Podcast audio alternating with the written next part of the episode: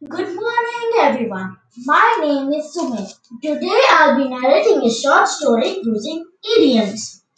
Surya just completed his studies. He is in search of a job to provide bread and butter for his family. Though he's a couch potato, he was running here and there as he is badly in need of a job. As his father, a hard Tukra, is retired and advised to bring home, bring bacon home.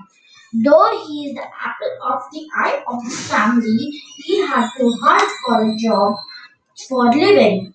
His father told him that life is not a piece of cake and it is like a walk on the eggshells. He had to put it somewhere out and got his job. Thank you.